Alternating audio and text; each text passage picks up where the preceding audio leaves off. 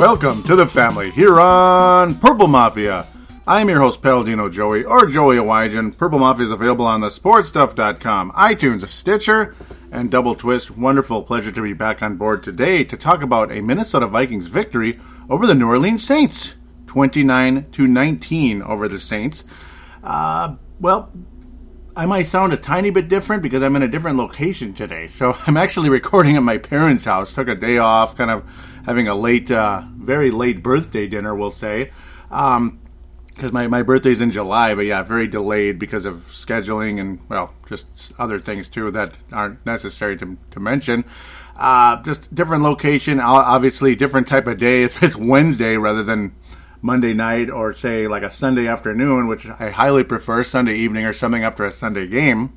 That's uh, the other thing. So kind of a goofy start to the season covering Purple Mafia my 10th season covering the Vikings on this show. But, well, it is what it is. Here we are today, and it's a wonderful game, a wonderful victory for the Vikings, unexpected by many. The Saints were never anything spectacular or anything. They used to be.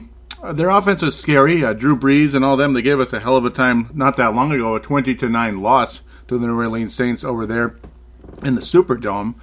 Uh, God bless those of uh, that had to suffer through Harvey and Irma the past week. Luckily, Jose dissipated, so that's the end of that. Just uh, wishing those people, uh, boy, a uh, speedy and and uh, hmm, just you know wish them the best in the recovery efforts there in Florida and in Texas and other surrounding areas. I'd have to mention all the above pretty much. kind of similar to Katrina in a way, sometimes in some ways worse, I guess I'd have to say for Houston.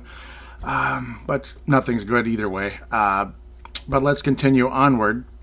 Also, want to recognize those uh, involved in September 11th. Want to recognize the people, the first responders, and the people that, you know, people that didn't get through that day. Just uh, want to recognize them and uh, the survivors, and obviously the, the fallen as well. Going to give them a quick moment of silence. 16 year anniversary of 9 11. God bless everybody involved in that. And uh, thank God that, uh, thank God that, uh, well, here we are today and we're still a, uh, we're, we're still the greatest nation on earth. So let's continue. Vikings win 29 to 19. A little distracting start to the show. I apologize. Wow, 29 19. The defense showed up. The offensive line, well, yeah, the offensive line showed up and look what happened. I mean, once the offensive line shows up to play, now we can see what Sam Bradford can do. At least against a defense that's not real good. That was the hope. That's why I predicted the Vikings to defeat the New Orleans Saints. But the Vikings defense also showed up to play in a huge way, despite kind of scaring us in the preseason. Makes you always say, well, maybe the preseason isn't an indicator for things to come. In a lot of ways, it isn't. But sometimes when a certain group of players, a certain position or so, like like a certain group, like the secondary, offensive line, or linebackers, whatever, is either doing spectacular or terrible, that might be an indication of where things are headed. Like last year, you saw the offensive line look putrid in the uh, preseason, and well, it was putrid in the regular season. Injuries didn't help. That's another situation. But uh, luckily, the Vikings coming in healthy this time around. Of course, Alex Boone no longer on the club. He is on his way to Arizona. Good luck to him there in a uh, that's a team I've always kind of had a soft spot for. Obviously, I just love the Southwest too. You know, Las Vegas, Arizona, all that. I just love that part of the country. Drier climate, which we, we enjoyed for a little while, thanks to the uh, the down surge of you know because when there's a hurricane, it creates a big giant circle. The the east side of the circle because it's a counterclockwise counterclockwise uh, spin gets the hot, gets the humidity. The the uh, the west side gets the uh, cooler, dry air. So we had a cool, dry week last week, but here's the humidity back once again. Unfortunately, I like the drier climate, but uh, again, now there I go jumping everywhere. Adrian Peterson, well, his initial handoff in the game was nine yards, greeted with boos in a lot of ways. There was, there was some cheers, there was a lot of boos for Adrian Peterson, and that was the highlight of the night for Adrian Peterson. Other than that, Mrs. Lincoln, how was the play? He was stifled time and time again when he actually got out there. He only had six rushes, he was out there for nine snaps. It was distributed evenly by coach Sean Payton of the New Orleans Saints. Six rushes for him, six rushes for Alvin Kamara and Mark Ingram, or excuse me, seven rushes for Kamara and six rushes for Mark Ingram. The Saints didn't look good. Uh, luckily for Drew Brees, he didn't throw an interception. He finally got his touchdown very late. The Saints did not score a touchdown until two minutes remained in the bleeping game. In fact, a minute and 56 seconds remained in the bleeping game. Nice little drive. But other than that, again, Mrs. Lincoln, how was the play for the Saints? I mean, the Vikings kicked some serious booty in this game. And not many of us saw that coming. Um, a offense by the Vikings. See, the defense came to play, and that was great. But in that first quarter, you saw the same skittish uh, Sam Bradford it was like, oh boy, is that really who he is? Is he check down Charlie? Is he Alex Smith? Or then again, is Alex Smith what he was in game in week number one also against the New England Patriots? We'll talk about that briefly as well. What the heck is going on here? But both of the number one picks, 2005 and 2010 respectively, showing up to play this past weekend, it really shows you what happens when there's a good offensive line in front of you, particularly Sam Bradford. I think he has more physical skills. I think he has more special skills than Alex Smith. Uh, Alex Smith, I think, is what he is, but he did have a great game, and got a good on him there. Sam Bradford has an arm. Sam Bradford actually can be mobile a teeny tiny bit as well. It's just, yeah, he's a little skittish in that side of things because of two ACLs. That kind of does that to you. You get a little skittish, even if your knee is strong and healthy again, because he's not Adrian Peterson, right? Remember what he did in 2012. Um, but, hmm an overall wonderful game for Sam Bradford. Really, really showed up to play because, I mean, after that first quarter, the skittishness finally went away. The Saints took a 6 to 3 lead, and then it was like something clicked. It was just three major completions down the field, and bam, the Vikings score their first touchdown of the game in awesome fashion. I mean, Adam Thielen and Stefon Diggs stole the show in a huge way, particularly in that drive along with Sam Bradford, who did not have a turnover. There were no turnovers in this game. That's awesome. Uh, Mr. Uh, Latavius Murray had a fumble, but he did not lose the fumble, so that's nice. Fumble was recovered by the Vikings. Dalvin Cook, wonderful, wonderful debut for him. 22 rushes, 127 yards overall. He had a late little surge there, 33 yard uh, play late in the game when the Vikings were trying to run the clock down. But an overall awesome game, averaged four five point eight a carry. That did help that little run at the end. But you're seeing a star born in Dalvin Cook, and that's so exciting to see a young running back. Uh, you're seeing stuff out of Dalvin Cook that you didn't see out of Adrian Peterson, a little more patience. And yes, Adrian Peterson is a legendary running back, and he likes to run the ball up the gut, and we'll talk about that in a second, how he spoke to uh, Sean Payton. That's basically what he wanted the Saints to do. uh, Dalvin Cook, though, you're seeing patience, but you're also seeing a guy that can be on the field for three downs. And poor Latavius, he's the victim of that at this stage. Only two rushes in the game, and of course a fumble lost along the way as well. Six yards though, uh, you know. Latavius's role will improve or will get will build during the course of the season, I'm sure. Jerick McKinnon also, well, didn't see much action in that side of things, but on special teams, there's your kick returner. I kind of predicted it. I had a feeling because look how good he looked late in the preseason there. That's the guy. That's your kick returner. It's not. Uh, it's not Coley, and it's not Adams, who wasn't even active during the game, which is kind of like, hmm. Jerick McKinnon, he looks awesome in kick returns. Uh, he had a long of 39, 27 on average for four kick returns in the game, and just he looks great. And I think that's your guy right now. You found a you found something to utilize Jerick McKinnon's skills if he's not going to get a whole lot of touches Obviously, he's a three down type of running back as well, even though he's a situational running back in the grand scheme of things due to his limited size. And, you know, he's not at Dalvin Cook's level overall. Let's be honest here. Um, I love Jerick McKinnon, and I'm so happy he's here. There's your kick returner. I mean, he's the kind of guy that could take it all the way, without a doubt.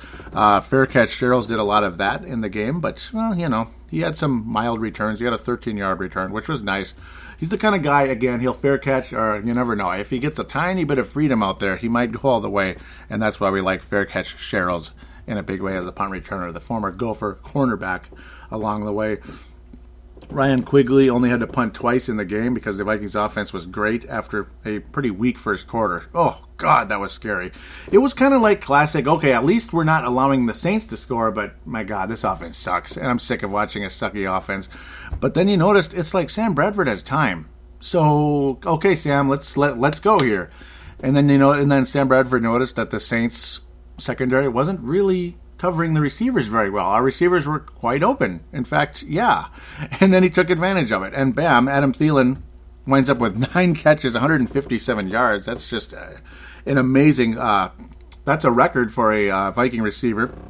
in a uh, season opener. Nine catches, 157 yards. Stefon Diggs, pardon me, had a couple of spectacular plays along the way, including his touchdown. Just a spectacular. The first touchdown along the way, two touchdowns in the game. So fantasy players re- rejoice there. Kyle Rudolph wound up in the end zone later on, which put the Vikings in wonderful position as the lead continued to build and build and build. Dalvin Cook did get three catches for 10 yards, nothing spectacular, but at least, you know, at least you're seeing him active on the receiving side as well. Laquan Treadwell had a highlight. He had a highlight. You know what it was? He caught the ball once for seven yards. So, and he was targeted once as well. but that's a highlight because he only had one catch last year. So there it is. He got a he, he got another catch. Targeted three times, caught one ball last season. There he is. He has now equaled last season's receptions. Few less yards though. He's got to catch up. So Laquan Treadwell, at least he caught the ball, and I was right about that prediction. oh Lord, mm, I'm losing my mind, and I'm, I apologize. Oh, yeah, I might seem a little weird, but do you blame me? I'm a little weird. I would like to record the show like right after the game or maybe a couple hours after the game sit kind of absorb it listen to what people have to say on the on the fan lines and such it's nice to listen to that kind of gather it in today i'm you know a couple days late day late and a dollar short hopefully the dollar short part isn't uh, the case, but we'll see. No, um, but this is what a Vikings team can look like when you have a good offensive line, and the Vikings defense plays up to what we know they can do. The, the Vikings defense looked like the Mike Zimmer defense that we grew to love in 2015 and we adored starting out the season in 2016. And then things kind of snowballed in a different direction last year as the offensive line continued to get more hurt and more crappy. You bring in Jake Long. He wasn't ready to play the first week, but we rushed him in there anyway. God knows what the mindset was there. That probably helped lead to uh, Mr. Uh, Norv Turner's departure. I think there was a disagreement along the head coach, along the coaches, and the and all that. Uh, offensive coordinator and the coach with that one. I think there was a little battle there, and that's where things went after that. Next thing you know, Norv Turner's no longer with the Vikings. Um, Jake Long got better, and then and then he tore his Achilles tendon, and he's done. Um, heartbreaking there. but now you got a decent a decent offensive line. I mean, Pat Elflein looks awesome. Nick Easton is solid. It's a group of players that are all kind of quiet, collected, and they just go out and play. They're not boisterous and crazy like Alex Boone, who was fun, entertaining, but he wasn't that good. Uh, he used to be good, but you know, injuries and wear and tear and and just sometimes you know sometimes it's all bark and no bite and the, bite was missing and this offensive line looks damn good stay healthy please that's all i gotta say i mean even even remmers was solid he had a couple moments there that weren't so good he's one of the weak links i'd have to say but oh well you know eh, nobody's perfect right uh, Reiff looks all right. Riley Reef, Reiff looks all right. Elflein looks like a future star center in this league. I don't know about an elite center, but he's going to be something, and it's really cool to see. Um, Awesome. That's what happens when you have a good offensive line. You have a confident quarterback and the defense plays well. It was a total team effort. I mean, they say football's a team game. This was an example of a team game, ladies and gentlemen of the jury. This was a team this was a team game in a huge way. Good solid running game. In fact, downright excellent running game. I mean, again, Dalvin Cook looks like a 10-time Pro Bowler. He might not go that many times, but maybe he will. Sam Bradford looks like a Pro Bowl quarterback, even though again, Pro Bowl doesn't always mean it doesn't mean as much as it used to. But yeah, it's still uh, okay. Let's say All Pro. He looks like a good. You know, these look like All Pro players here. Um, and I talked extensively about the weapons Sam Bradford has the ball has to throw the ball to. Stefon Diggs is a outstanding receiver if healthy. He's he's had an oft injured history, and that's why he dropped to the fifth round. Adam Thielen, of course, small school guy from Detroit Lakes. Next thing you know, once he gets an opportunity and he starts getting more and more snaps, look at him now, man. Adam Thielen, that's a guy that might make the Pro Bowl. I mean, wow, Adam Thielen. Laquan Treadwell kind of is what he is at this point. I don't know. I hope he can continue to develop and progress in his career. Not 100% sure, though. Um, Jarius Wright deserves limited snaps in the league, and he had a nice little 21 yard reception that helped along the way. Obviously, Kyle Rudolph is, you know, eh, he, he, he caught all three passes thrown to him this time, and he's a nice. Uh, He's a nice safety net out there on the field as well. You gotta love uh, what Kyle Rudolph brings. He can be an elite tight end. Sometimes he can frustrate you when he drops those those uh, drops those those easy like passes, you know, 15 yards down. I mean, it's not even like it's easy, but it's catchable. And just bring it in, damn it. And it could turn turn that thing into a 30 yard play. You never know with, with the ability he has to have yards after catch, of course. Uh, McKinnon even had three catches and scampered a couple times, a 25 yard scamper in one of those catches along the way, which obviously boosted his numbers in a huge way because he had 32 total yards along the way. So only seven yards on the other two catches. Just kind of little bailout plays there along the way for Sam Samuel Bradford.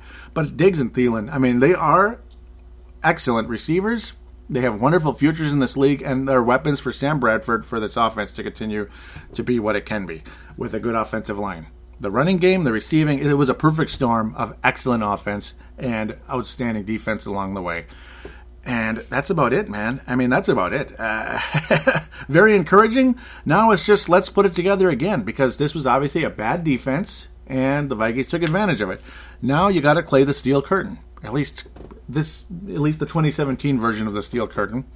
Mike Tomlin, obviously one of the best coaches in the league. The defense of Pittsburgh is always, well, it's not what it was, but it's still, you know, dangerous. And obviously their offense is extremely dangerous. You have a, a quarterback that I'm not a huge fan of, but he is a Hall of Fame quarterback. and we're going to talk about that in segment number two of the NFL Roundup in previous segment. Love segment number two, and I think a lot of you out there agree with that, with that uh, thought process. Um, the, uh, the first quarter was frustrating, but then you saw the baby gloves come off. Sam Bradford, and now you're seeing something. I mean, he never had good line protection. He never had a good team around him. Now he does, and bada bing, bada boom. Let's just pray to God this is an old five and zero oh going to eight and eight again. I kind of don't think it will go either direction. I think the Vikings will have a. They're going to have a winning record this year. I don't think we're going to be talking about 14 and 2 necessarily, but I don't think we're going to be talking about 8 and 8 again or anything garbage like that. So that's the encouraging sign. Let's talk about Adrian Peterson a little bit here a couple of uh, legendary Ring of Honor Vikings Ring of Honor players here. Randy Moss, of course, he was honored during halftime. That was fun. Interesting conference call on Monday as well before the game. The guy loves the Vikings. He loves Minnesota, and that's cool. Um, came from the country, all that. He's got a little bit of a he's he's got a couple rough edges, but then again, who doesn't? I mean, I get pissed off. I like to break a window sometimes with my fist some some days, but luckily I don't do it very often, right? no. he was kind of going on about that a little bit. Sometimes, I don't know. At least he said some of his uh, issues were self inflicted, so at least he's willing to admit it, unlike the other guy, Adrian Peterson, who doesn't admit anything. In fact, he's downright. You know, I, I love the guy, and then now I kind of don't. And it's not just because he left the team, it's just his attitude seems to deteriorate and deteriorate. Every single year, it just gets worse. I mean, he doesn't want to take responsibility for a damn thing. Um, and it's kind of weird. Uh, like we gave it away in New Orleans. He was saying that when he looked up at the championship uh, banner in the Superdome. We gave it away, or you gave it away, Adrian. I mean, you don't fumble at the goal line when you have like a hole the size of the San Andreas Fault in front of you. You te- you hold onto the ball and run it in. Two. It was like three. It was like maybe uh, one step forward. That that that's all it took. I mean, like walking through a door for cripe's sake. And I said cripes, so don't get too mad. I mean, that, that that's all it was. Walk through the damn door, man. And he couldn't walk through the door. He just couldn't do it. It's like you dropped the damn can of paint in the threshold and you just ruined the whole freaking floor. That's basically what he did there. And that was the end of the situation for Adrian in that case. but uh, no, they all kind of did give it away. Obviously, Adrian Peterson's interception didn't help, or excuse me, Adrian Peterson. Brett Favre's interception did not help. That was extremely frustrating. It's amazing that despite the fumbling, the Vikings almost won that game. It just tells you how well the Vikings were playing in that game. It's unbelievable. Um, and it tells you how good that team was. They almost won that freaking game, even with all those fumbles. And you know, the Vikings still maybe would have had a chance, but when you had uh, Cedric Griffin go out with the ACL on a kick return, so he couldn't be out there in the secondary. And you had guys like, ah, what was that guy's name? Ah, guy drafted in the third round, cornerback who couldn't play worth crap. I don't even want to remember him now. Eh, I can't remember. Hmm, it'll come back maybe one of these days, but couldn't guard his grandmother, even though it may have been a lame uh, pass interference call. But let's let's leave that alone. That's eight years ago. So, hmm. doesn't help. But uh, yeah, and he didn't acknowledge the other thing too. I mean, there were two sides to that too. I think the media and the Pittsburgh Nation kind of overdid it a little bit in 2014, but he pretty much didn't take responsibility at all. Pretty in that one either. It was kind of lame too. So yeah, let's just leave that as is for the moment the look in his eyes in that press conference were kind of scary. Or not press conference, but it was like, you know, the media gathering, you know, where they all kind of get around the player. They have their MP3 recorders slash microphones. You know, you used to have little microphones and tape recorders. Now it's MP3 recorders. In some cases, you might even use a cell phone because you could. It's a digital recorder on your cell phone. I mean, as long as you can hear what, uh, yeah, as long as you can hear what the guy is saying, you can write your blog or newspaper or have your quote for your podcast. Which maybe I should go there and get some credentials. I probably should have many years ago, but that's kind of my own thing. yeah, I, I, I, wish I wasn't so damn busy. I would have had credentials probably seven years ago. Hmm. Oh well, that's my that's my own regret there. But the look in the guy's face, as I ramble away too much, uh, was kind of weird. I mean, he had those. He was doing that squint, kind of like that narcissistic squint people have in their eyes when they're just like, you know, you know, it's whatever. I, I know better. I could have done better, but they didn't listen to me. And uh, I, I, I should have had the ball probably 25 times in this game. I would have kicked their ass. Well, that was kind of the look in his eyes along the way, even though it was all basically a bunch of denial. And no, I understand my role with this team, and there's no disagreement between me and Sean Payton. And then he was giving Sean Payton a pretty deadly looking stare. Everybody's talked about it a million times, and he was basically saying run inside, run it up the, you know, run it, run it up their ass. That's like, that's basically what he was. That is what he was saying. When you read his lips, he was saying run it up their ass and a death stare. And Payton just gave him like a five, like a half a second look and turned back around like, okay, and that was about it. Just okay. I don't know. The narcissism of Adrian Peterson is kind of painful. I, I want to like the guy, and at least he acknowledged Dalvin Cook looks really good, and he's going to be a star in this league. And he looked sincere when he said that. Uh, he does have warm feelings towards a lot of players in the Vikings locker room, so that's good. So he's not a total narcissist. He's got a good side to him, but boy, that narcissistic side is kind of scary to watch. So that's the one thing that can bother anybody at times. God bless him, though, and good luck in New Orleans. The chances of him remaining there during the course of the season, I don't know, man. Uh, maybe 50%. I wouldn't be surprised if they cut him like the Tampa Bay Buccaneers finally got sick of uh, was it Keyshawn Johnson? They just cut him because he's just an ass. You know, Keyshawn Johnson is an ass, and the Bucs finally had enough and cut his ass. And I wouldn't be surprised if a similar thing happens in New Orleans at some point along the way. As great as Drew Brees is, it's just a mediocre team. I mean, they're dangerous. They have their games. I mean, Drew Brees might throw for his 5,000 yards and this and that and 38 touchdowns and all that, but they suck. I mean, there's just there's no defense. It's not a total team. Um, they still suck. The offense is so good that it makes them competitive, but there's not enough. There's not enough to go around right there for that team to do a whole lot. Uh, seven and nine at best, and I don't know. I'm sorry, Adrian, but that's kind of where you are right now, and it is what it is, brother. It is what it is. Let's pass out the awards for the show. Fran Tarkenton Award goes to Sam Bradford. Without a doubt, awesome week. It shows what happens. It shows what he can do when he has good protection in front of him. I've mentioned that a hundred times. 84 completion percentage, 84 percent, 346 yards, three touchdowns, only sacked once. See, good protection. Quarterback rating 143, no turnovers, and turnovers can happen even against bad defenses. Uh, he outplayed Drew Brees, and good for him. Obviously, the Vikings defense a little bit more stifling than the Saints defense, but you know what? Go get him. And great game, Sam Bradford. Uh, honorable mention, strong honorable mention to Adam Thielen, Dalvin Cook, and the whole Vikings defense, especially the front line there. Outstanding overall game. Vikings only had one sack in the game as well, which is kind of funny, but that run defense against Adrian Peterson when he had a small chance to score in the red zone did not get the job done. Everson Griffen, the lone sack guy in the game. Um, one other thing I should mention too is Trae Waynes did lead the team in total tackles. He was thrown to a lot because he was getting tested. He looked shaky at times and he looked good at times. And I think Trae Waynes again, he, you know, he's got a little bit of the Xavier Rhodes in him, where Xavier started out kind of I think he's starting a little slower than Xavier. By now, Xavier kind of had uh, found his niche and he became a, the star cornerback he is. But Trae Waynes continues to take steps forward, and I think again, I think he's headed to becoming one of the better uh, cornerbacks. Not a great blow. I don't think he'll be as good as Xavier Rhodes, but he'll be like a lesser version, something along the way. Trae Waynes looks more and more the part, though, uh, starting cornerback in this league, and that's very encouraging, to say the least. Um, I could go on and on about the defense, but I went on and on about the offense here because the offense is what people were worried about. The defense, people weren't as worried about it necessarily, except for the secondary, kind of a little bit. Um, even uh, just overall, a solid performance. And uh, when uh, Alexander was out there as well, looked okay. And thankfully, thankfully, things were all right for him along the way. So we are going to again pass out. Uh, I gave the Fran Tarkenton Award to Sam Bradford.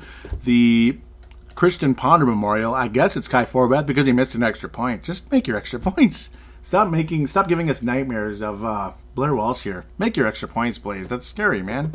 That's the second extra point missed, and don't uh, don't think I haven't been kind of subtly writing it down. At least giving myself mental notes about that. That's the second one missed by uh, Kai Forbath since last season, since he came around in the middle of the year. Uh, urban legend is well, it's Adrian Peterson in general. Just a weird attitude, and a lot of star athletes kind of get this way. I mean, even Favre kind of acknowledged he was kind of burnt and done. You know, he, kind of did, and a, a, lot of guys don't acknowledge it.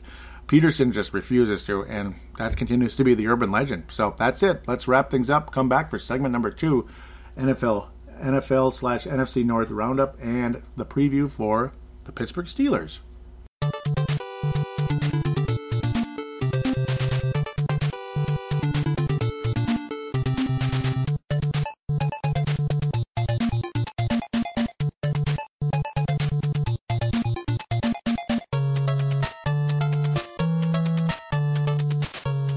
Hello, hello, hello. Segment number two of this week's edition of Purple Mafia. The NFL Roundup, NFC North especially, and of course the preview going into the Pittsburgh Steelers. Gotta love segment number two. Let's talk about that Kansas City Chiefs and New England Patriots game. What the hell happened? Hey, what's going on over there? World champion Patriots. They look like they were world as an H W H I. Yeah, okay, world. You know, like a whirlwind. They looked like crap. Um, they looked good early on, I suppose, but then the Chiefs just kind of took control of the game and just pounded the Patriots into submission. It was quite frustrating. Uh, the Patriots had moments, yes, but that fourth quarter was like horrendous. I mean, what the hell? Kansas City just totally took over. Three touchdowns in that fourth quarter. Alex Smith looked awesome and good on him. Four touchdowns overall in the game, almost 400 yards. Brady completion percentage 44%. He looked pretty bad. He looked like he was 40 and that sucks considering how good Brady has looked for so long. Uh, Kareem Hunt, amazing debut for him. 17 rushes, 148 yards for him. He did lose a fumble in the game, so na na na boo boo there. Me being a fan of the Patriots a little bit there. Uh, unfortunately for uh, them, oh, they're 1 0, or they're 0 1, pardon me. I'm losing my mind here. Uh, not the first time the Patriots started poorly, though. Remember 2014, Brady looked kind of rough, kind of bad, and boy, is he done now. And then guess look what happened after that. They kind of rolled after that and ended up squeaking by the Seattle Seahawks for that Super Bowl title. So I'm not giving up on them just yet. Buffalo versus New York, yikes. Well, 21 to 12, Buffalo wins. The Jets are tanking. They are absolutely tanking. The New York Tanks are just end the season. That's what Jets stands for at this point. Jets, Jets, J E T S, just end the season, and that's what they're trying to do is uh, focus on the draft. They are focusing on April, not on September through December or anything like that. Atlanta, Chicago. Well, let's save that. Pardon me. That is the NFC North preview. We're saving Pittsburgh, Cleveland because that's yeah. Uh, keep moving. Oakland looked pretty good. This is a pretty nice matchup. Oakland and Tennessee. A lot of people like the Tennessee Titans. I think they're going to win their division, but they got beat by the Oakland Raiders, and that's the team I picked to win the Super Bowl. On the road, very impressive road win for the Oakland Raiders. It's just the fact that the Kansas City Chiefs have had an even better game. That's why they're considered the first place team right now in the AFC West. I mean, just an amazing game. If you want to do the college ranking thing, it's just that kind of situation. I mean, they pounded the Patriots in Foxborough, so that's kind of weird. It's kind of weird. Um, impressive win for both of them. You know what? The Chiefs might go 14 and 2, but you know what they're going to do, right? You know what they're going to do. They do it all the time. They have these great records and they've been doing it since Steve Bono was quarterback, Elvis Grbac was quarterback. The only time they actually did something in the playoffs was when Joe Montana was the quarterback, and he took them to the AFC title game, only to lose to the doggone freaking Buffalo Bills, which was really lame. I'd rather have seen Joe Montana in one more Super Bowl, but it wasn't meant to be. Maybe they would have beat those stupid Cowboys, but okay, that's only about 24 years ago, so maybe I shouldn't worry about it too much. Raiders look great. Uh, Tennessee shows uh, excellence at moments. There's some highlights along the way, but I don't know. Every game has some highlight. 26 16 win for the soon to be Super Bowl champion, in my opinion, Oakland Raiders, and good for them. Uh, Derek Carr looks solid. Obviously, 262, two touchdowns along the way, and no turnovers. Quarterback rating 114. Good for him. Marcus Mariota, not so much. That Raiders defense did a pretty good job on him in the game, and uh, good on them. Marshawn Lynch looks really good so far. 76 yards on the ground. Let's keep moving. I don't want to drag this too far. I'm not here to like review the game necessarily. Uh, Philadelphia and Washington. That's an important matchup. The Eagles burn the, the, Redskins pretty bad there on the road. Nice win for Philadelphia. And watch out for them. That NFC East is going to be very interesting, just like the AFC West. Going to be very interesting. NFC East and, and AFC West, absolutely. Philly 30 to 17 over the Redskins on the road. How about that? I mean, mm, Carson Wentz. Carson Wentz, who's this guy? 30 points on the, uh, the Redskins defense, which isn't that good, but hey, again, take advantage of it, and Wentz did it in a pretty good way. He had two turnovers, though. Mm, oh well, that's his problem, right? Kirk Cousins was the problem for Washington. Not so good. Not the only problem, obviously, but, well, kinda. He fumbled the ball twice. He had an interception. That didn't help. And quarterback rating not so good and all that. So it is what it is. Good job, Philly. Jacksonville crushed the Houston Texans. What is up with the road teams crushing crushing this week. It's insane. There's there's one even more amazing first game, and I know it's the first game, so really weird stuff can happen.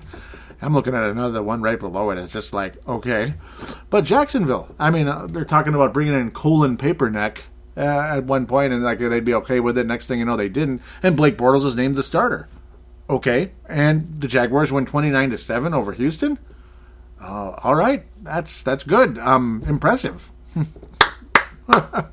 That's impressive. And uh, Fournette, yeah, he was a he was exciting draft pick coming in, 100 yards, nice debut for him. 17 was his long, so overall consistency for Leonard Fournette, one of those high, super highfalutin draft picks coming into this year's deal. Lamar Miller was all right for Houston, and he was one of the only positive signs for them. Obviously, quarterback problem in Houston. That's that's the thing. Luckily, the Vikings have Sam Bradford because what if we were dangling around with garbage like we did with Tarvaris Jackson, Kelly Holcomb, and and uh, uh, what was the other one? Uh, old Bollinger band. You know that's a stock thing. Yeah, old old Bollinger, the former Wisconsin Badger. That was a terrible season back in 2006 and seven. Those years, 2007, six was mostly. Uh, yeah, Jackson and Brad Johnson. Yuck. Oh, God. 2007 was just horrendous. Um, Blake Bortles, well, he wasn't that good in the game, but they won.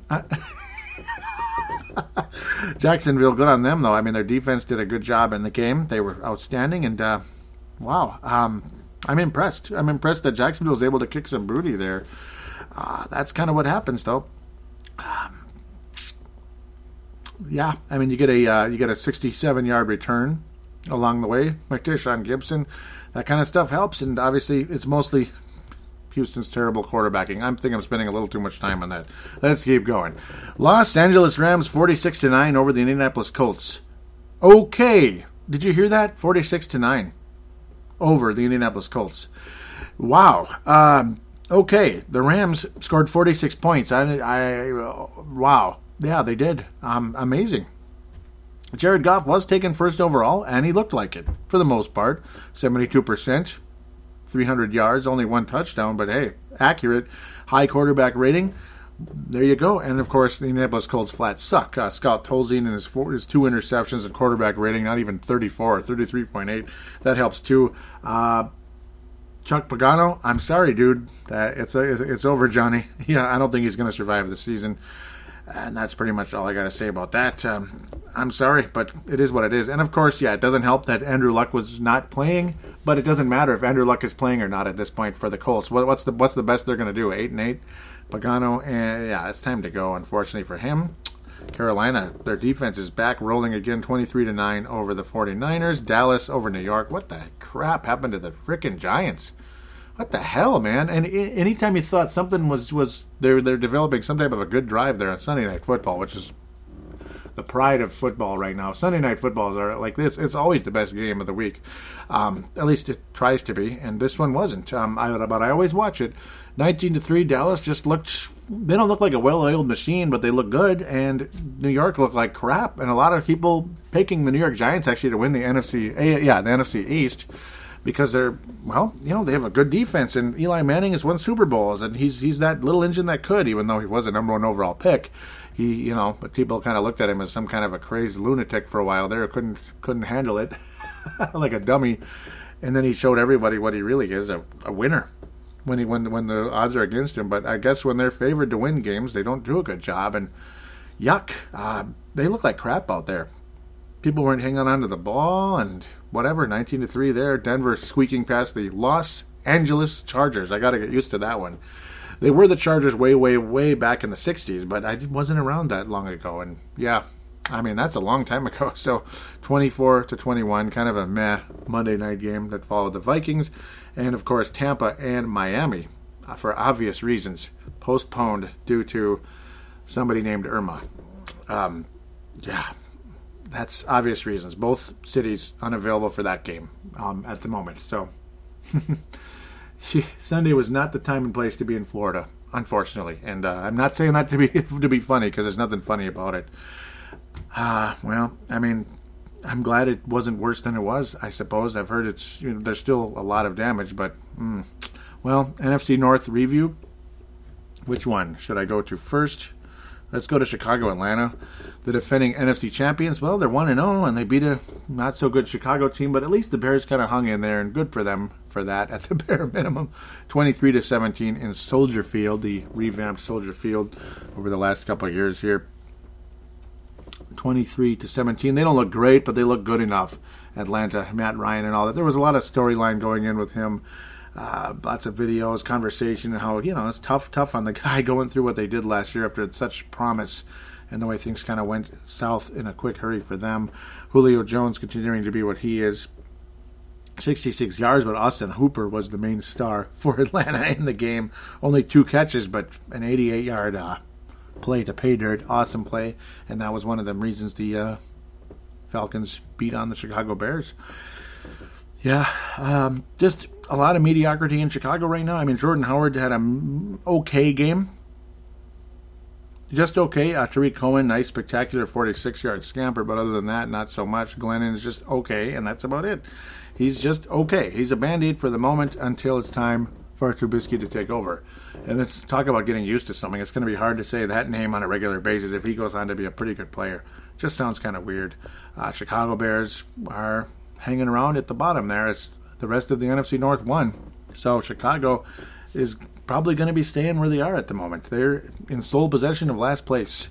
Detroit beat the Arizona Cardinals. Arizona looked good for a little while there, 10 nothing game, and then here comes Detroit again, just a lot like last year. And Stafford, a guy again who can throw for 5,000 yards. Well, he threw for 300 and he was solid. Of course, the, there's always an interception in there, just like his counterpart Carson Palmer. I've compared these two guys a lot. And, well, but overall, four touchdowns. Stafford really, really stood out there against an Arizona defense that was good, and it isn't anymore. And Carson Palmer was good, and he isn't anymore. Um, three interceptions, low low completion percentage, looked like crap.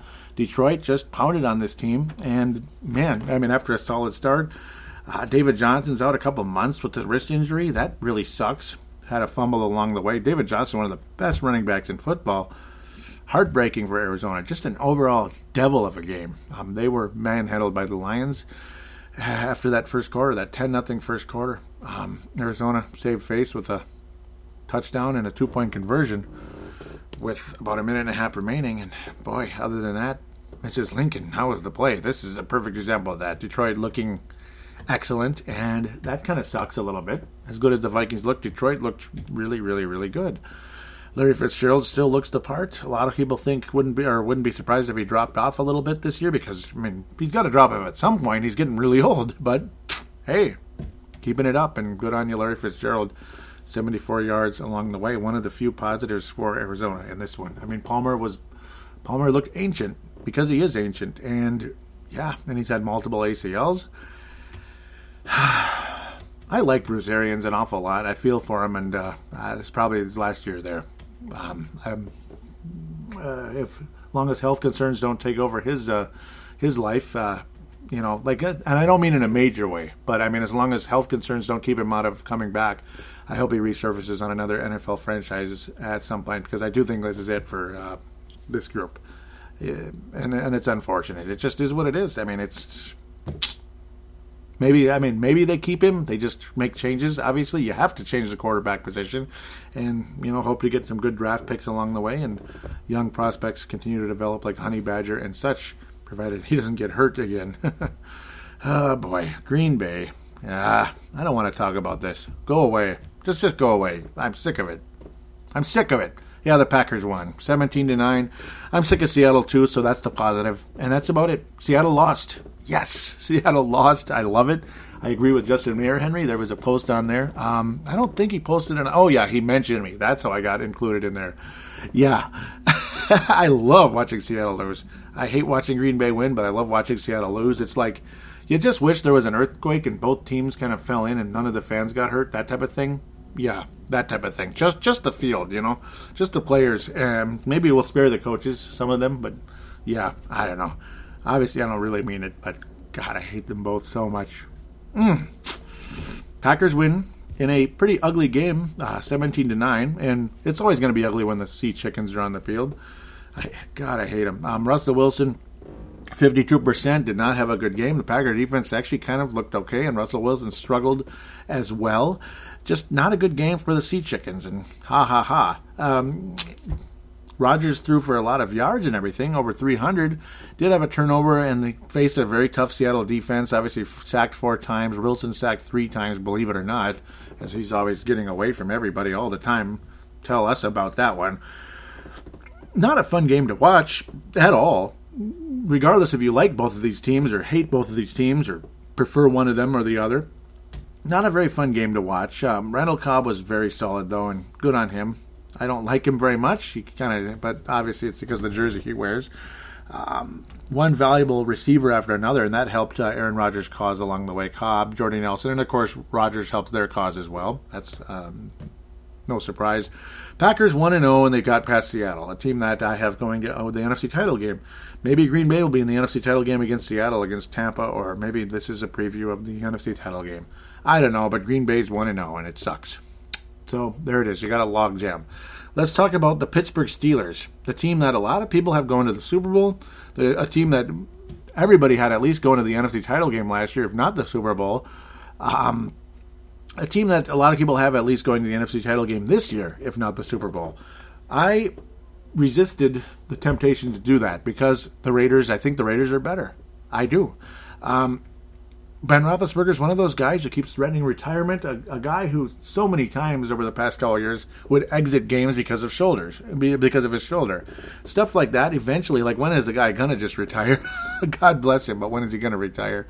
An improved Cleveland team, uh, DeShone Kizer. DeShone Kizer is fun to watch. I like him and he's from the uh, you know he's he's from Ohio. He's from the Cleveland area, and good on him. Um, good on him, and good on the Browns. A very good draft. Shout out to Vince Germano of the Courtside Podcast, a Browns fan, and Los Angeles Lakers, and a Timberwolves fan as well. That's why he listens to Timberwolves Explosion and listens to this show as well because just he's a he's a great guy out of Australia, Melbourne, Australia.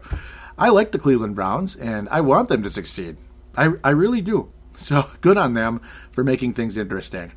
But to the task at hand, Pittsburgh's got a lot of stars, and uh, their offense is awesome. Um, that's the straw that stirs the drink more than their defense. It's not really the steel curtain anymore. They, you know, their defense is okay. They show up to play. They they force turnovers. That's one of the big things, and they get in the they get in the backfield at times. Force they get a couple sacks, like did on the young athletic DeShone Kizer, DeShone Kizer. Um, and good on them there. That's where they're able to win 21 to 18. Not the most impressive game, but still Cleveland's defense looking better than it has in the past. It's a road game. It's not easy. The last time the Vikings won in uh, Pittsburgh, it was Three Rivers Stadium, not uh, Heinz Heinz Field, and that was a long time ago. Uh, the Vikings crushed that club. Who was the quarterback? It was ninety five. Yeah, Warren Moon was the quarterback. The Vikings scored forty four points in that game. Um, around halftime, there was a too many men on the field call on Pittsburgh I, I heard somebody say it was the Vikings. No, it's Pittsburgh.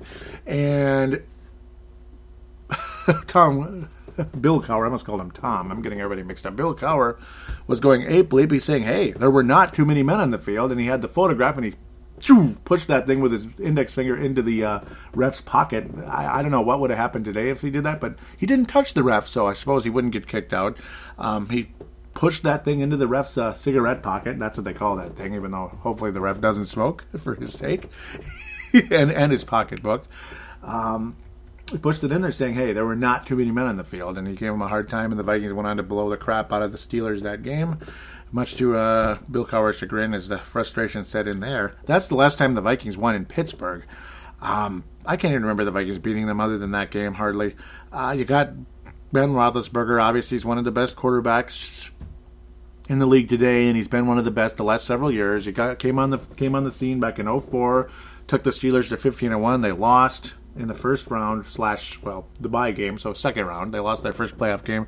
Came back the next year on the road, which the Vikings we wish they would have done in '99 after their 15 and one upset, and went on and won the Super Bowl despite going on the road. And damn it, why can't the Vikings do that? Uh, Steelers would win again against the Arizona Cardinals, blah, blah, blah, blah, blah. I'm going way too far into it, but Roethlisberger has accomplished an awful lot in his career. Um, lots of turnover at the running back position. They went back to the Super Bowl, lost to Packers, blah, blah, blah. Now you got Le'Veon Bell. And I keep getting him mixed up with LeVar Ball and all that. Oh, that drove me crazy. I was like, wait, who who is this? But yeah, Le'Veon Bell's looked on as one of the best running backs in football, and there's no doubt there. Um, sometimes there's health concerns with him, but I guess you could say that with anybody. Uh, Steelers focused on receiving in this game in a huge way, and Antonio Brown is, well, he's another stud, superstar receiver, top three guy in the league, up there with Julio Jones and, and Beckham and others along the way. Top three, top five guy in the league. That's the guy to worry about, I think. Um, Le'Veon Bell, is a fantastic running back, but the Vikings' rush defense has just been awesome. Uh, again, my main focus coming into this one is Roethlisberger and Antonio Brown. Really, the passing game of the Pittsburgh Steelers, I think, is the whole key. If the Vikings can get to Ben Roethlisberger, get some sacks, maybe even just ever force a fumble or turnover, they can win on the road and finally end the uh, the drought over there in Pittsburgh, Pennsylvania. If not, well, yeah, uh, the Vikings will lose the game because of the uh, the passing game of Pittsburgh, not the running game as much.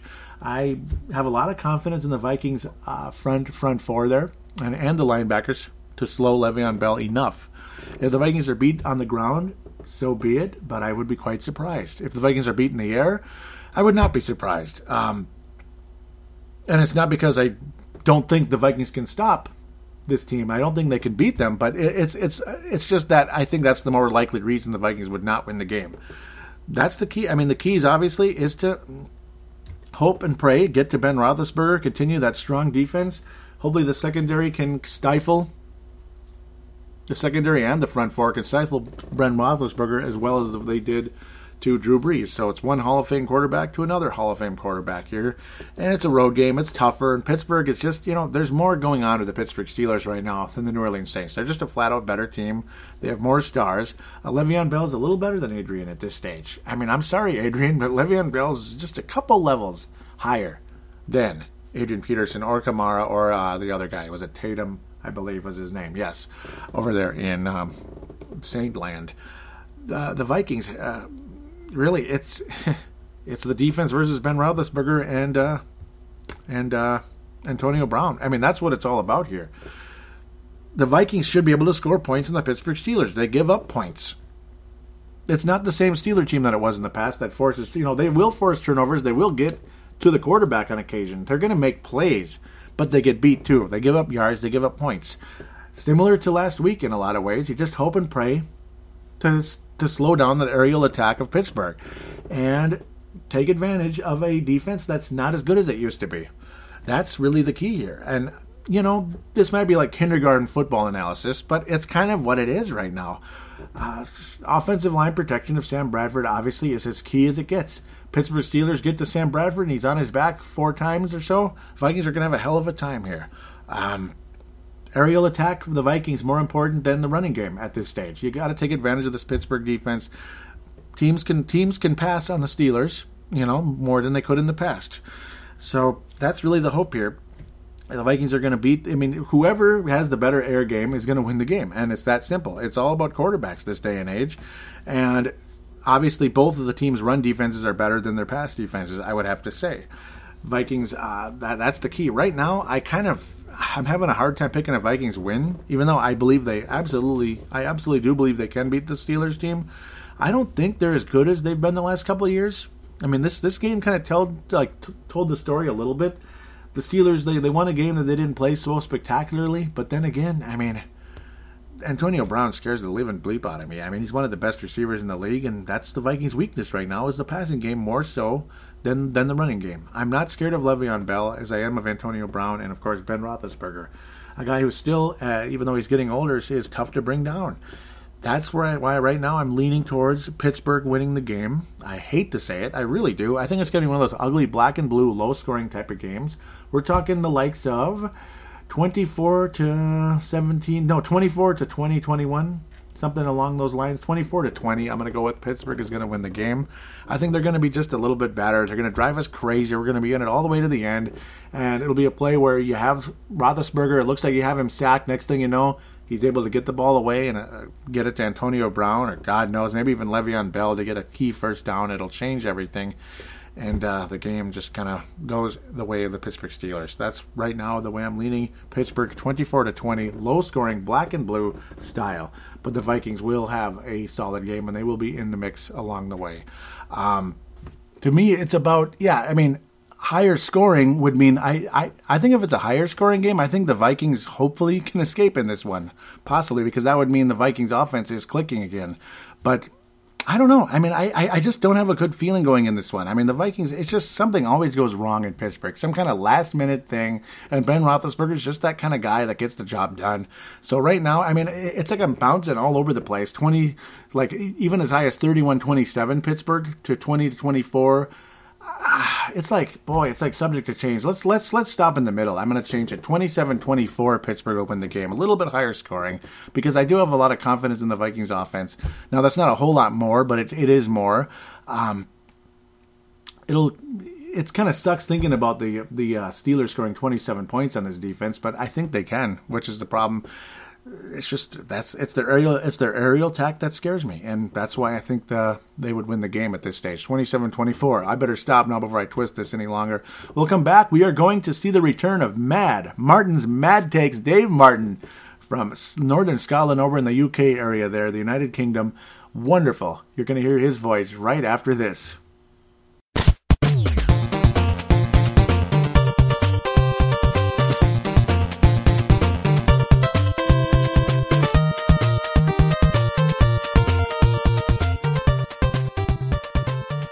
Greetings, Joey, and uh, happy football season to the Purple Faithful. Hopefully, it's um, about eight twenty a.m. Tuesday morning here in the UK, which is about two twenty uh, Midwest time. Didn't stay out for this game. Um, I've invested too many hours in the past watching matches um, with the purple and going to bed com- completely um, and utterly pissed off, put it mildly. Um, the only downside to this one is I won't be able to drink a can or ten as uh, as I progress through the game.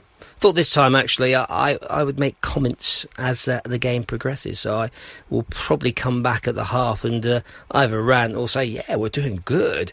Um, but clearly, from what we saw in the preseason, I'm not overly optimistic. The third preseason game against San Francisco was um, painful to watch. In fact, I think I think I tweeted to you that I watched it in two sessions because it was that bad, especially on the the offensive side.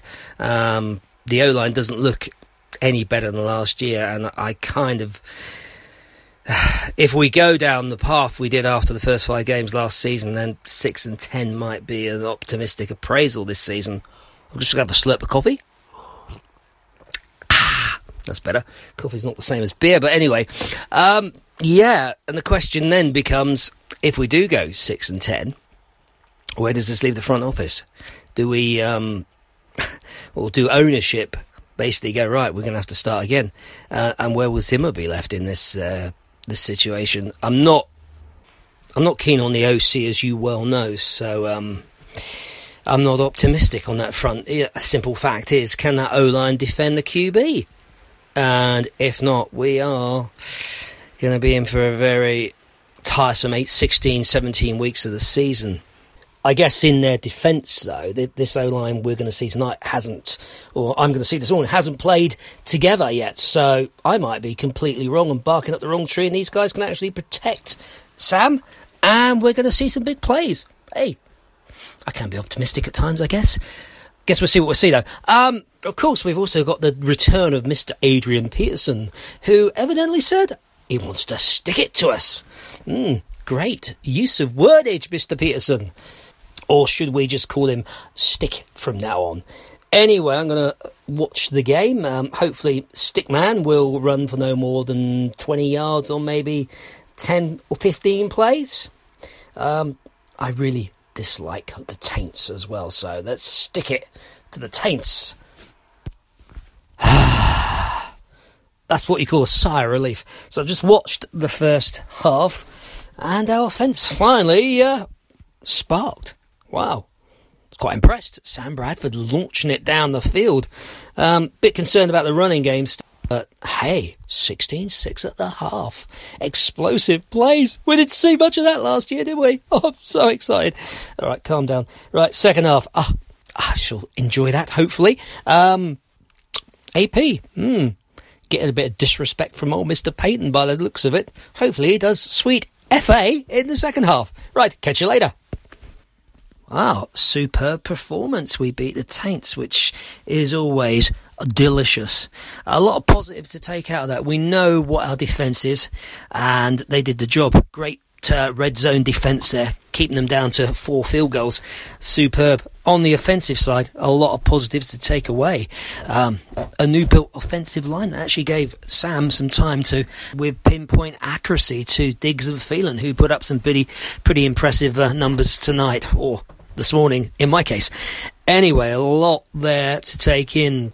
Kind of like um, Dalvin. He looks uh, like he could certainly be interesting the, in the running back position. Um, also, the other rookies, they, they played well. So, yeah, yeah, all in all, I'm happy. I'm sure everybody in Purple Nation is happy as well. Um, something to look forward to, I guess. Not perhaps as bad as we were anticipating so so far so good. Um, look forward to the podcast, my friend, and um, and uh, let's hope for much the same next weekend. Another solid performance, and uh, well, fingers crossed. Take it easy. Bye, guys. And wasn't that fantastic? Thank you very much, Dave Martin, over there out of the UK, around the Scotland area. Mad Martin's Mad Takes makes his mad return to Purple Mafia. That was outstanding. And uh, boy, you're quite the prognosticator. My goodness, I mean, you were like dead on on, on a lot of things there. with uh, Adrian Peterson would uh, wind up with around 20, 20 yards, something like that. I know you weren't necessarily trying to predict it, but it's funny how it turned out that way. And the maybe the offensive line might actually protect. We might see some spectacular plays, and yeah, that is what happened. So yeah, pretty cool. Hopefully, hopefully we won't have to talk about a six and ten record and uh, the fire sale and all that good stuff. Uh, that I hope that's not what's going to happen. Uh, it doesn't look like it so far, but again, I understand you're uh, being quietly optimistic, not uh, overly optimistic, because obviously we've been through a trillion things here with the Minnesota Vikings over the past 56 years. So, so that's a long time of uh, to, to endure any type of frustration. If you'd like to be like Mad Martin's Mad Takes, you can email a sound, an audio submission. That's what we call it, audio submission, where you simply do a recording with your smart device, maybe a computer with Audacity, whatever it is, your laptop, your desktop, whatever it is, or your smartphone, and email it to paladinolive at yahoo.com, paladinolive at yahoo.com. Um, keep it from like a minute to three minutes, but on occasion, of course, we'll see somebody like Mad Martin's Mad Takes. He's got the green card, he's got the he's got the gold card or the green light, whatever, to go longer, and yeah, and he will be able to have that. So, he, you know, Sub- Sebastian is the other one on this show that can do that. The the gold card slash green light where you can go longer. You can, I mean, gosh, these guys could go five to ten if they really want to, but generally speaking We'll keep it one to three, something like that, and then email it to paladinolive at yahoo.com. I will have that information in the show description along with the Twitter account and Facebook. You can use the email address for cut and paste to make it quicker. Say you're using a laptop or something, or even sometimes your cell phone, people cut and paste with that. And bada bing, bada boom, send the sound file to me, and I uh, slide it right on into Audacity here and get this show rolling in the fan interaction segment, segment number three, which is what this is. Going to give a quick shout out to MN Vikings Haven, MN Vikings Haven on Facebook. Thank you very much, Trevor Wickerin, who was kind enough to allow me to post links to Purple Mafia on that Facebook page. We jump on board there, and uh, you know you get in-game conversation on there, off-season, uh, post-season, whatever it is transactions, just general conversation, and of course the Purple Mafia Facebook page, facebook.com forward slash Purple Mafia Show, facebook.com forward slash Purple Mafia Show. Please join that, give that a like, and comment on there in the in game threads, post game threads, and the Twitter account at Purple Mafia Show, which is where we will start right now, where which is where I met Mad Martin, Dave Martin out there. Want to thank Tanae Wilson Brown and Vince Germano, today out of New Zealand, Vince Germano out of Melbourne, Australia. Thank you guys very much for retweeting the most recent show, to uh, episode 250, 244, pardon me, the season preview. now we'll continue trying to catch up Hope I don't have a frog in my throat. That's the last thing you want when you're doing a show, right? Mad Martin was saying, this is just, yep, he said, uh, watch that game in 32 minutes. Are the Sea Chickens, oh, that bad? Or the Slackers D that good? Horrible game. And it was a horrible game. And um, I don't know. Um, I think it's kind of both. I don't know. Uh, kind of a, a bit of both. And, and that's kind of typical Seahawks versus whoever. The You know, like sometimes it, it seems like Aaron Rodgers is a slow starter that's kind of the analysis I'm starting to get. He seems to start off slow. Watch him trend upward during the course of the season, and uh, yeah, and we better be ready for it this time. it's kind of like a storm surge, if you know what I mean. It's it's it's coming. Oh, I hope we're ready for it. Uh, Dave Martin continues. The next tweet says, "As I'm six hours in the future, we won tonight." And yes, he is six hours in the future because yeah, he's over there in the UK area, UK and Scotland over there, the isle, the Isles over there. Uh, we won tonight. Put some cash on it. In all seriousness, I'm not staying up for the game. Watch tomorrow. So it's buddy. Oh, he says, in fact, we'll be about six hours behind you guys. So I'm going off the grid until 8 a.m. Local no beers with this game tomorrow morning. Yep. So you had to be, stick with the coffee, like you heard in the uh, the. Uh, Mad Martin's Mad Takes, the audio submission there. And you know what? That was an awesome format where you kind of start off how you feel coming into the game. And Then you get to halftime, you kind of analyze from there, and then post game analyze from there. You know what? That is perfect. If you want to keep keep them coming that way, like during the season, if you want to, that's uh, that was a really really good format. I I, I, I give that a A plus. If you want my humble opinion there, uh, pardon me he continues on the next tweet says, "Let's hope they, him being Dave Martin, let's hope they can stick it to AP and the Taints. That's a good one, by the way. Enjoy, my friend. We'll send some audio as I watch. Yep, that is that. Yeah, that was a perfect format. Keep it coming that way. James Beck, who is also out of the UK, says, "Social media blackout begins until I catch up tomorrow." And pardon me if the chair's making a little creaky noise. That's kind of a radio no-no. I apologize for that. Um, yep, I was saying what an amazing drive, and that was yep the the tic tac toe one two three drive, boom boom boom, three three great plays, three aggressive passes, and three touchdowns along or three into the end zone. I'm going crazy. Three catches, three plays to the end zone. That's all it took. Um, Mad Martin says 190 passing yards in the first half. I need a drink. Come on, Sam. Yep, very cool. Continues saying how true. When I was talking about the um, the amazing drive and what a fun game, he says I'm not getting on the bandwagon until week 12. Yep, and sweet to, to see Sticky get nothing out of this game. Send you some audio, and again, thank you very much. Yep, and I'm glad he he got nothing out of that game. He was saying we've been burned too many times before. Let's see how this pans out. Adam Carlson, he was retweeting something from okay that's a different that's a public tweet but thank you he says cheers my friend had to get to work so the end was a bit of a rush but the real test for this o comes when we see a real D show up. Yeah, I mean, because Pittsburgh is a better defense, yes. They're better than the Saints. They're not as good as they used to be, but they still have good, talented players. They always do. Um, he says, uh, Dave says, but Sam looked sharp. I like the kid and what he did last season with the garbage O line. Now we see, yeah, now we just might have an elite quarterback if the O line holds. That performance left me buzzing as did the D's red zone a defensive stance, keeping the taint to four field goals. Outstanding effort. And yeah, that, that's amazing when you consider during the Sean Payton and Drew Brees era, who they came together. It was a package deal coming to the Saints. Um, the offense has pretty much been number one, number four, number one, number four, pretty much ever since. And this is like 11 years of it. I mean, so to keep them out of the end zone the way the Vikings did was that's a sign of good things coming uh, as we progress. And we hope to God it's not a drop off later on. and we wrap up Twitter. Dave Martin says, but I refuse to get excited after just one game. The Slackers are the team to beat. Do that, and I might just start to buzz. Thumbs up. Yep, I agree there. Absolutely. Let's f- jump over to the Facebook page. I told you how to get there. Just check the show description at this point. and had something up here. Uh, the there we go. The most recent show. A couple comments. Mark Carlson leads it off, saying, "Looking forward to listening, and just in time for the holiday." Yep, that was Labor Day, and Labor Day is one of those underrated holidays, isn't it? Just like New Year's Day, not New Year's Eve, New Year's Day. I'm not a big party guy. I'm more of like a relaxed, chill guy, and that's what New Year's Day is. Uh, Labor Day is the same. He says, "Thanks for putting in the time, Paladino Joey," and you betcha. yeah, sure, you betcha. Right? Mark Carlson out of Iowa the legendary Mark Carlson with Purple Mafia here, and legendary Gerald String out of Nebraska says, listen to the show, and boy, does he have a lot to say here.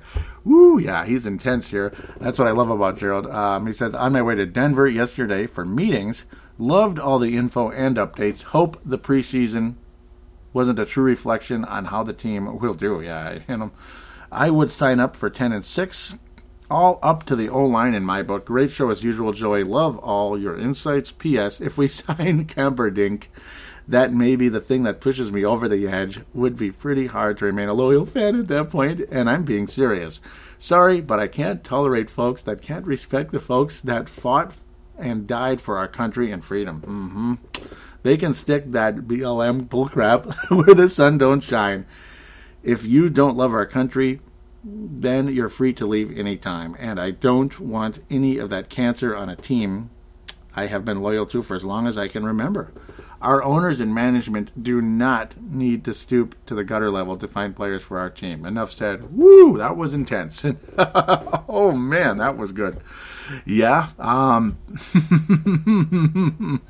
Yeah, I mean I, I don't disagree with a whole lot you said there. I, I really don't. Um and I'll just kind of leave that as is at this point. Yeah, it's. yeah, it, it was. Uh, he, mm, yeah, it's frustrating to see the things that took place there, um, and continues to take place in the NFL. Not everybody is as bad. Not everybody sends as bad a message, but uh, even Robert Smith though is not impressed with with uh, Colin Kaepernick is doing. You know, because it's just it's one thing you want to send. You want to send a message, you want to deliver a message, whatever. But it, then you kind of take it a little too far with all this Castro stuff. Really, Castro? Really? Do we have to stoop to Castro? I mean, okay, let's move on. I don't want to get too far here. Um, at least seven of the possible ten players at this stage on September 3rd were Dylan Bradley, Kyle Carter. Yep, Kyle Carter did wind up coming here coming back. Bronson Hill. So congratulations to him. The Vikings able to get him right back onto the practice squad at the very least. Caleb Jones, Elijah Lee, seventh round pick. Still to have a hard time with this one, but he was a seventh round pick as well. Ifeadi Odenigbo, defensive end out of Northwestern. Yep. So yep, we got him on board, back on board. Two of the seventh round picks on board. So at this point, Tocho is missing. Um, Horace Richardson, cornerback out of SMU the the final of the seven guys, leaving a couple spots open at that stage, just to, you know, just in case the Vikings need to bring in someone else along the way. No comments, even though it reached a ton of people and all that. Boy, this thing is uh, frustrating me. Mm, it just reset on me. I don't know why. Okay, well, that's kind of uh, that's that's how radio is sometimes. I ended up uh, sharing Ali Siddiqai's uh, post about looking back to 2009, the NFC title game when the Vikings had the heartbreaker with the Saints. Jesse Ball says, Nope, still too painful. I hope we knock the stuffing out of Peterson and the Saints on Monday night. And Vikings pretty much did that, so that's awesome news there. Vikings in game thread, back and forth with the Saints there. And it kind of, yep, lots of fun, intense conversation Everybody pretty much uh, in agreement, having fun. Justin Mayer Henry was saying this cook is pretty impressive. Leland was saying nice way to open the season. See room for improvements, but also seeing a ton of potential. Skol throwing my two cents in. This is Leland continuing. Uh, Leland is out of Iowa. Justin Mayer Henry out of Colorado. Um, he was uh, Leland is throwing his two cents in. I've criticized the O line, but the front four looked great. I'd say the O line or Cook for the Tarkenton Award, and you know they were absolute candidates. I ended up giving it to uh, Mr. Sam Bradford. He actually won the Offensive Player of the Week award, which I rudely did not mention in the first segment. I knew it. I had it right here in front of me, and I didn't even bleep and say it. Ay ay ay. Leland was saying, I think we got a center. Dave Hickey, also out of Iowa, was saying Trae Waynes got burnt. And yes, Skol, that was when the Vikings officially won the game. Yep. So that, those were some of those were kind of post gameish because I was late posting the post game thoughts. I was mentioning the inactives too. Rodney Adams, Tramaine Brock, who we just acquired out of Seattle for a seventh round pick. Antone Exum, no major surprise there. Danny Isidora, who has great potential but inactive at this point. Tackle Aviante Collins defensive end Tashawn Bower, who officially was the uh, Mr. Mankato Award winner on the 1500 there, and defensive tackle Jaleel Johnson. Those are some names you're going to be hearing in the future. Um, boy, this defensive line is so deep. You have guys like that that are so viable. I mean, in '98, this team would have killed to have Jaleel Johnson and Tash- and Tashawn Bower. Whew, I hope I didn't stutter there. Um, that would have been nice. Vikings versus Saints post game thoughts. Brett McCarthy out of South Dakota says offense looks good. Sam had time. Cook is going to be a beast. Justin Mayer Henry said that was a great way to open up the season. Cook looked amazing. Bradford is looking in sync with receivers. Thielen and Diggs were on fire. Yes, they were. I hope, I hope they can keep this up. Oh, the defense wasn't too shabby either, keeping an elite quarterback out of the end zone until garbage time with several goal line stands. Phenomenal. Skol. Sebastian Barton, out of Mankato. Yep, he says best game this offense has has looked since 2009 easily. You know, pretty much. I mean, pretty much. I was like saying you could say that. Cedric Paulding, he is a star candidate, like I mentioned there. Uh, he was saying, I am really proud of the O line. They gave up one sack and regained 470 yards of offense tonight. Cedric Paulding is a star candidate. I would say Gerald is as well, and Justin Mayer Henry so far keep moving here. Tony Coleman posted, yep, on one of my replies was saying I was saying let the record show that Adrian Peterson looked scary during this post game thoughts. He looked like a serial killer. The look in his eyes, it was just creepy. And Tony Coleman out of South Dakota says I've made it. Yep, he was uh, showing Adrian Peterson with this look of horror, kind of as he looked up at the scoreboard or replay, whatever it was. He was saying I've made it. Yep, there's a meme saying I've made a terrible mistake. James Beck out of the UK says Skol Sko Shuffing Ole. Wow. Without a doubt, the best performance I've seen so far. We looked like a good team for a change. Boy, yep, and he's hoping it that may that it may continue.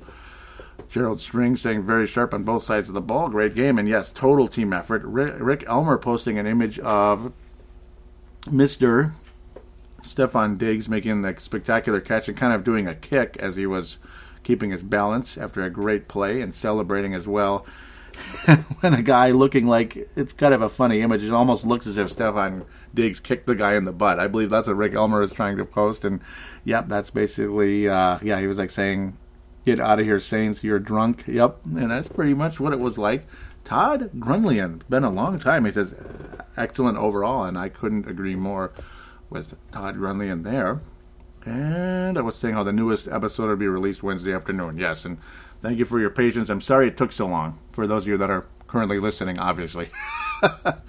Check and see if there's anything in the visitor uh, hopper here. The hopper. Uh, I think that's it. Yes, that's it. So, want to thank you all very, very, very much. I did forget to pass out some golden, uh, some stars last week. Mark Carlson got the gold star for last week. I didn't mention it, and I didn't. Yeah, and I do apologize. Uh, I'm just gonna. I think it was Mark Carlson gold, Gerald silver, and oh, Gerald and Brent get the silver because Brent had an awesome con. He almost had to get the gold. Um, and bronze, I believe Sebastian will get that one, the bronze star for that one. For this show, the gold star. Oh boy, who's it going to go to? Man, um, obviously the good interaction throughout the game. It's a combination of things, you know, the interaction and of course after the game and the commentary overall. Whew, boy, uh, Gold Star. Dave Martin and Justin Mayer Henry. I'm going to give it to two people. I mean, just awesome, awesome, great call and a great comment by Justin Mayer Henry. I, I up and these are guys that have already won Gold Star of the Euro Wars. I mean, just awesome. Uh, Silver Star is going to be Cedric. I almost thought, you know, Cedric is way up there. Awesome commentary there as well along the way. Cedric is getting a Silver Star. Yep. He only commented once, but it was an awesome comment. And Bronze Star to Gerald String, continuing to jump on board. Uh, really appreciate the endless commentary uh, back and forth with everybody. It's been awesome. I really appreciate you guys, the fun you bring to the show. Uh, really appreciate it. James Beck should get a bronze star as well, so he's going to jump in as well for that one. Um, just want to thank you guys for keeping me coming back. I mean, I love doing the show. It's not the easiest thing in the world, but it's not the hardest thing either. You, you, frankly, you guys make it easy and you make it worth it. So that's why I'm coming back. That's why I enjoy it. And hey, games like games like Monday night are they they they just make this so much easier, don't they? Versus games like Philadelphia last year, games like the Indianapolis Colts game last year. That's what makes it hard. Um, and you guys keep it coming, keep the comments coming, keep me feeling like, hey, you know, there's a reason for me to do the show, so you can enjoy you can enjoy listening to something while you're driving your truck or driving across the country or out fishing or mowing the lawn, just make sure you wear those 3M uh, those 3M ear protectors underneath your uh, earbuds, which I still need to con- contact them. I would, uh, that, that would be the perfect sponsor for this show because 3M earbuds they're perfect when you're mowing the lawn or or um, trying to think of what other noisy type of even snow blowing. Shoot, that might be kind of weird, but I've done it or vacuuming the floor. That's the other one. Some kind of noisy house activity or outside activity you just put those on and you can hear perfectly, which I do every day when I mow lawns. So very valuable. And then of course I love uh, uh, what's the name of that other thing? Uh, Castle Danger. I think that's the new. If if I get a new brewery, that's the one. Two Harbors, Minnesota. That's the one I want to target. Danger Ale and Red Hop Rising, all that. Oh, just wonderful stuff. So just want to thank you all again for listening. Please tell your friends about the show. If you haven't already, please write a positive rating on iTunes or Stitcher for Purple Mafia. It'd be greatly appreciated, and you will be guaranteed a star of some sorts on the show. Can't guarantee a gold star because, you know, if somebody's comment is just elite, they, they got to get it. So, but you never know. Maybe you will get it. maybe your comment has been spectacular. Maybe your maybe the review is just the just the nicest thing I ever heard. I don't know. So again, I thank you in advance for those of you that might be willing to do that at some point. And until next week, uh, well, stay cool. It's going to be hotter than you know what out there, depending on where you live. But at least around here in the Midwest, it's getting pretty warm. It's humid. Uh, I guess you might as well stick to the summer ales. You might as well stick to that for the time being, because it ain't it ain't time for for any type of autumn autumn brew. So, thanks again for listening. I'm going to end this now. I'm rambling too long. Thank you, and we will hope for a victory over those Pittsburgh Steelers.